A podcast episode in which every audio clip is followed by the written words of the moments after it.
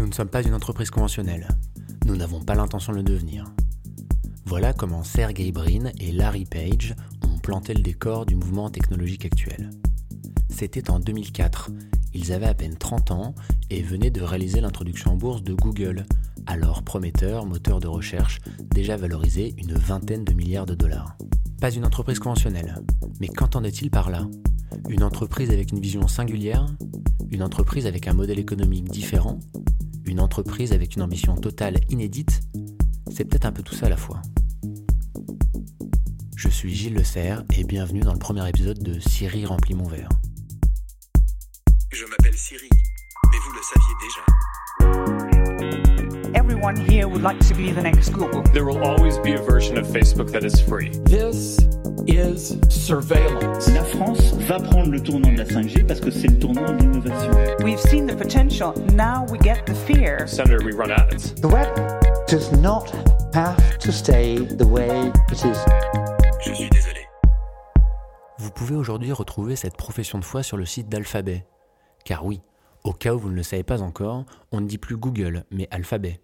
Google est aujourd'hui une entreprise parmi la dizaine que regroupe cette holding au nom mystérieux et dont la valorisation dépasse maintenant la barre symbolique des 1000 milliards de dollars. Parmi les autres entreprises d'Alphabet, certaines ne vous seront pas étrangères. Waze pour vos trajets du quotidien, ou encore DeepMind, si si vous savez, l'entreprise qui a torpillé l'Icidol, le champion du monde de jeu de Go, ce traditionnel jeu chinois que l'on croyait pourtant hors de portée de l'intelligence artificielle avant au moins 15 ans. Fitbit, première porte d'entrée pour contrôler vos données de santé, ou encore YouTube, même si YouTube est directement rattaché à Google. Mais d'autres ne vous diront certainement pas grand-chose. Calico et Verilai, des entreprises dans les biotechnologies et la santé qui travaillent sur l'allongement de la vie. Nest, une entreprise de domotique qui promet de répondre à vos moindres besoins avant même que vous n'y pensiez. Sidewalk dans l'urbanisme et le développement de smart cities dopées à la data. Google Ventures a un fonds d'investissement. Google X, le mythique laboratoire pour des projets de pointe et innovants, des moonshots dans le jargon, dont le but est officiellement de régler les problèmes mondiaux les plus complexes. Jigsaw, un centre de recherche qui tente de résoudre les problèmes posés par la technologie elle-même, comme la haine en ligne, le harcèlement ou la diffusion de contenus terroristes. Alphabet, c'est donc l'art de boucler la boucle, de l'alpha à l'oméga, comme le rappelle subtilement l'adresse de leur site internet, qui n'est autre que abc.xyz.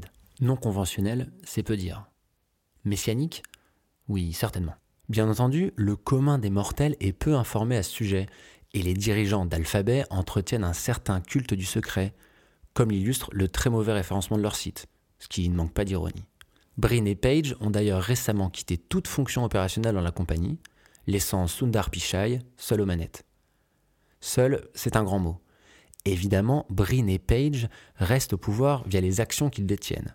Mais cette réorganisation leur permet de se dédier au déploiement de leur vision, de leurs projets, et non à la gestion officielle, publique et éreintante d'Alphabet. Ils vont notamment pouvoir s'épargner de nombreuses représentations publiques, comme la récente audition devant le Congrès américain l'été dernier. C'est également Sundar Pichai qui va devoir gérer la retentissante affaire d'antitrust qui vient de démarrer contre Google aux États-Unis. Le point que je désire soulever ici est l'asymétrie d'informations incroyable entre nous, utilisateurs de services sur Internet, et les entreprises qui gèrent ces services, comme Google, Facebook et bien d'autres. Cette asymétrie d'information est particulièrement frappante sur deux sujets majeurs. L'ambition réelle de ces entreprises non conventionnelles et le fonctionnement des services eux-mêmes, en particulier la délicate question de la gestion de nos données personnelles. La question de l'ambition est directement liée à la vision messianique de ces entrepreneurs. Grâce à la technologie, ils ambitionnent de solutionner l'intégralité des problèmes des citoyens. Néanmoins, il serait bien trop pénible, trop long, trop risqué de chercher à informer les individus sur l'ambition et sur les moyens mis en place pour la réaliser.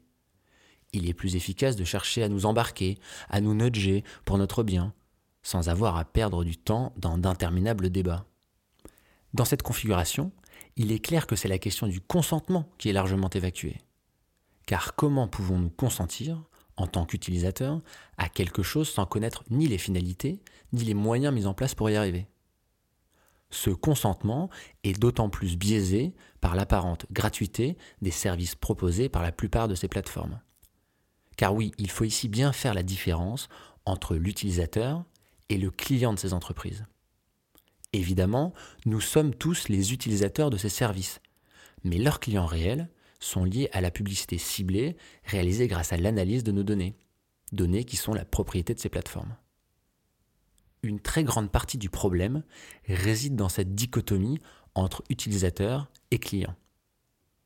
Car rien ne nous assure, a priori, que nos intérêts en tant qu'utilisateurs soient alignés avec ceux des clients réels de ces plateformes. Alors aujourd'hui, après tant d'années de cette apparente gratuité, vous allez évidemment avoir du mal à me dire Ok, ok, je suis prêt à payer pour Facebook ou pour Gmail. Mais prenons le problème à l'envers.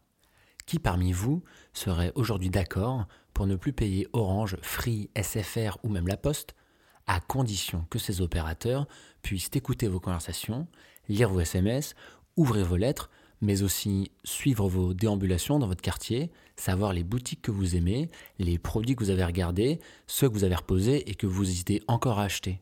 En fait, il ne s'agit même pas de cela.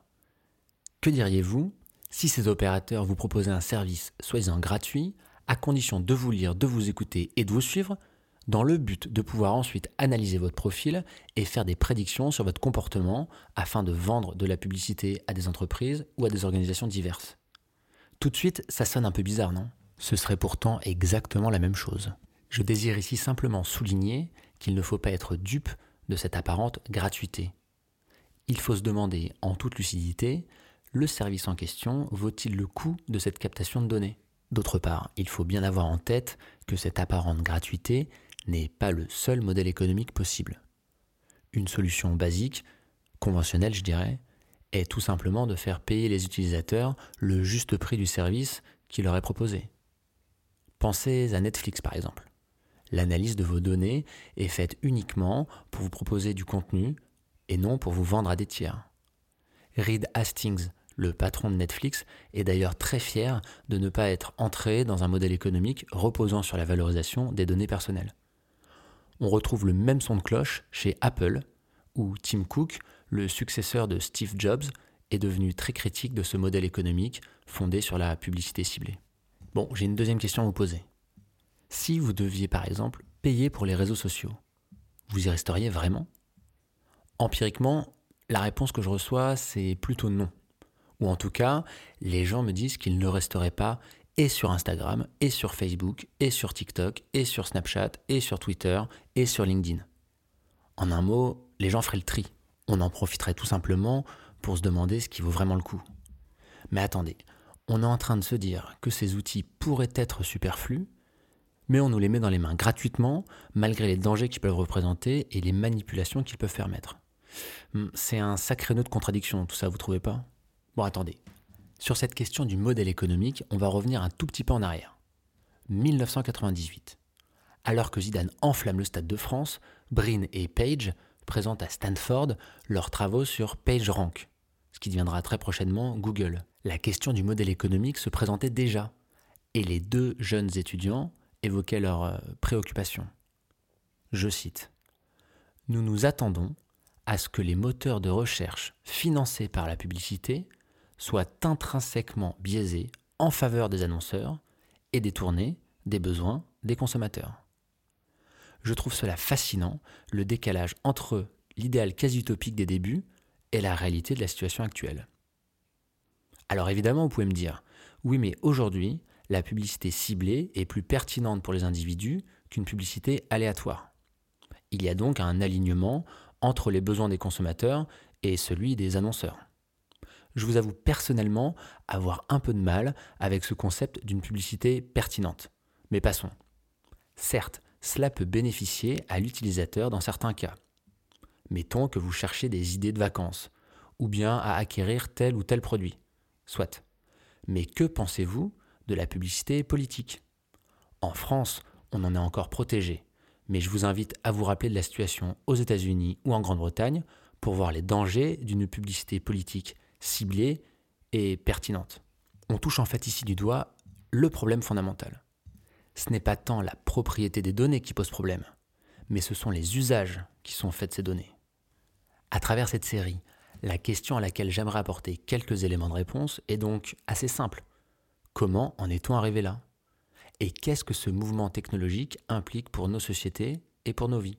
Mon objectif fondamental est de tenter de rééquilibrer les asymétries d'information entre les plateformes et nous, simples utilisateurs. J'aimerais vous permettre de prendre le temps d'approfondir les questions technologiques sous un angle nouveau en s'appuyant sur les sciences humaines et la philosophie. Nous allons en particulier chercher à rendre concret ce mouvement technologique, en tâchant de vous faire découvrir certaines figures emblématiques de ce secteur. L'un de mes préférés, c'est Peter Thiel. Si ce nom ne vous dit rien, c'est normal. Une poignée seulement d'étudiants en a entendu parler lorsque je l'évoque.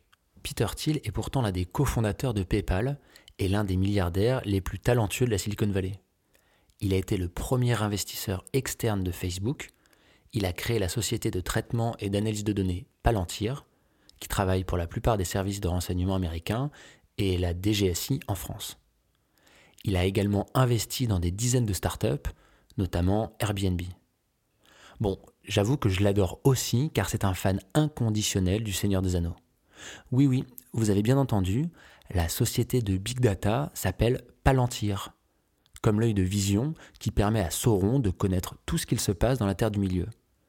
À l'image de ce globe de vision, Palantir promet à ses clients une certaine forme d'omniscience, en transformant des données brutes en mines d'informations. D'autres de ces compagnies s'appellent Valar Ventures ou encore Mithril Capital. Bref, si vous n'aviez pas encore compris que la revanche des geeks avait sonné, vous voilà prévenu. Thiel, c'est aussi la seule figure de la Silicon Valley initialement proche de Donald Trump. Il a d'ailleurs convaincu le président de prendre l'un de ses anciens bras droits, Alex Katsiros, en tant que Chief Technology Officer, ou pour le dire autrement, le conseiller spécial sur les questions technologiques. Thiel, grand libertarien, avait senti que ce président milliardaire serait sacrément pro-business. Bon, et alors me direz-vous? Thiel n'est pas juste un tycoon parmi d'autres, c'est un tycoon loquace. Il a écrit un livre, il y a quelques années, qui s'appelle De 0 à 1, Comment les startups construisent le futur. Si on retrouve le côté messianique dès le titre, le contenu est une source intarissable pour se représenter la mentalité des entrepreneurs américains. Thiel évoque en particulier son affection pour les monopoles, seule structure selon lui capable de créer de la valeur et d'innover. Il estime par ailleurs qu'une entreprise qui réussit s'apparente davantage à un complot pour changer le monde, organisé sur un mode féodal, qu'à une organisation collégiale et démocratique. Pas étonnant donc que Zuckerberg, que Thiel a épaulé depuis le début, garde le contrôle de Facebook alors qu'il ne possède plus que quelques pourcentages du capital. Cela est possible via un actionnariat complètement hétérogène. Certaines actions ont dix fois plus de droits de vote, et Zuckerberg les possède quasiment toutes. Les autres, classiques, ont un droit de vote simple. Et il a poussé le vice en créant des actions qui n'ont simplement pas de droit de vote du tout. Le capitalisme reçoit ici de sacrées secousses. Mais l'aspect le plus fascinant chez Thiel, c'est son rapport à la vision et au visionnaire. À l'entrepreneur qui planifie, se projette, trace sa propre voie et embarque la société tout entière dans son sillage. Nous autres, Européens grincheux, sommes rangés dans une autre catégorie, peu attrayante, celle des pessimistes indéfinis. D'une part, nous envisageons le futur comme un amas de problèmes, le côté pessimiste. D'autre part, nous ne considérons même pas avoir prise sur ce futur, faute de vision. C'est notre côté indéfini. Pour-il, le visionnaire, c'est l'entrepreneur qui déroule son projet, promeut ses propres valeurs et tire la société tout entière derrière lui. Cette conception du visionnaire provient directement de la philosophe et romancière Ayn Rand. Née en Russie au début du XXe siècle, elle migre aux États-Unis pour fuir le communisme et devient une référence culte. Son plus grand roman, La Grève, ou Atlas Shrugged en anglais, ce qui signifie le jour où Atlas a haussé les épaules, a laissé tomber la planète qu'il soutenait sur son dos, est tout simplement considéré comme le livre le plus influent, juste après la Bible. Si vous l'attaquez, c'est un pavé, donc accrochez-vous pour finir les 1300 et quelques pages. Mais pour vous mettre dans le bain, l'anecdote délicieuse au sujet de Rand se situe l'année de la publication de la grève, en 1957. L'éditeur lui aurait suggéré quelques coupes. Et Rand aurait répliqué Merci monsieur, mais auriez-vous coupé la Bible? C'est donc finalement que justice que de talonner la Bible dans la liste des ouvrages les plus influents aux États-Unis. Je vous reparlerai d'elle et de ce roman en particulier, mais pour vous donner un premier aperçu, je vais vous citer un court extrait. L'un des héros du roman s'appelle Hank Reardon. C'est un inventeur génial. Imaginez un peu Elon Musk version années 50 dans la sidérurgie et le ferroviaire. Il s'adresse alors à son second, qui s'inquiète des magouilles gouvernementales pour réguler la compagnie. Et Hank Reardon lui dit Il ne faut pas prêter attention aux individus de son espèce. Nous conduisons un train express pendant qu'ils fanfaronnent d'une voiture à l'autre pour montrer qu'ils sont les chefs. Mais quelle importance Nous avons bien assez de puissance pour les entraîner dans notre sillage, n'est-ce pas? Je trouve l'image du train toujours intéressante pour décrire ce mouvement technologique actuel. Une caste de chefs sont en tête de train et conduisent la société avec une vision très forte et une ambition démesurée mais assumée. Dans les wagons, nous sommes constamment à regarder à l'horizon de l'année qui vient, ou du mois, ou de la semaine, ou même du tweet qui arrive.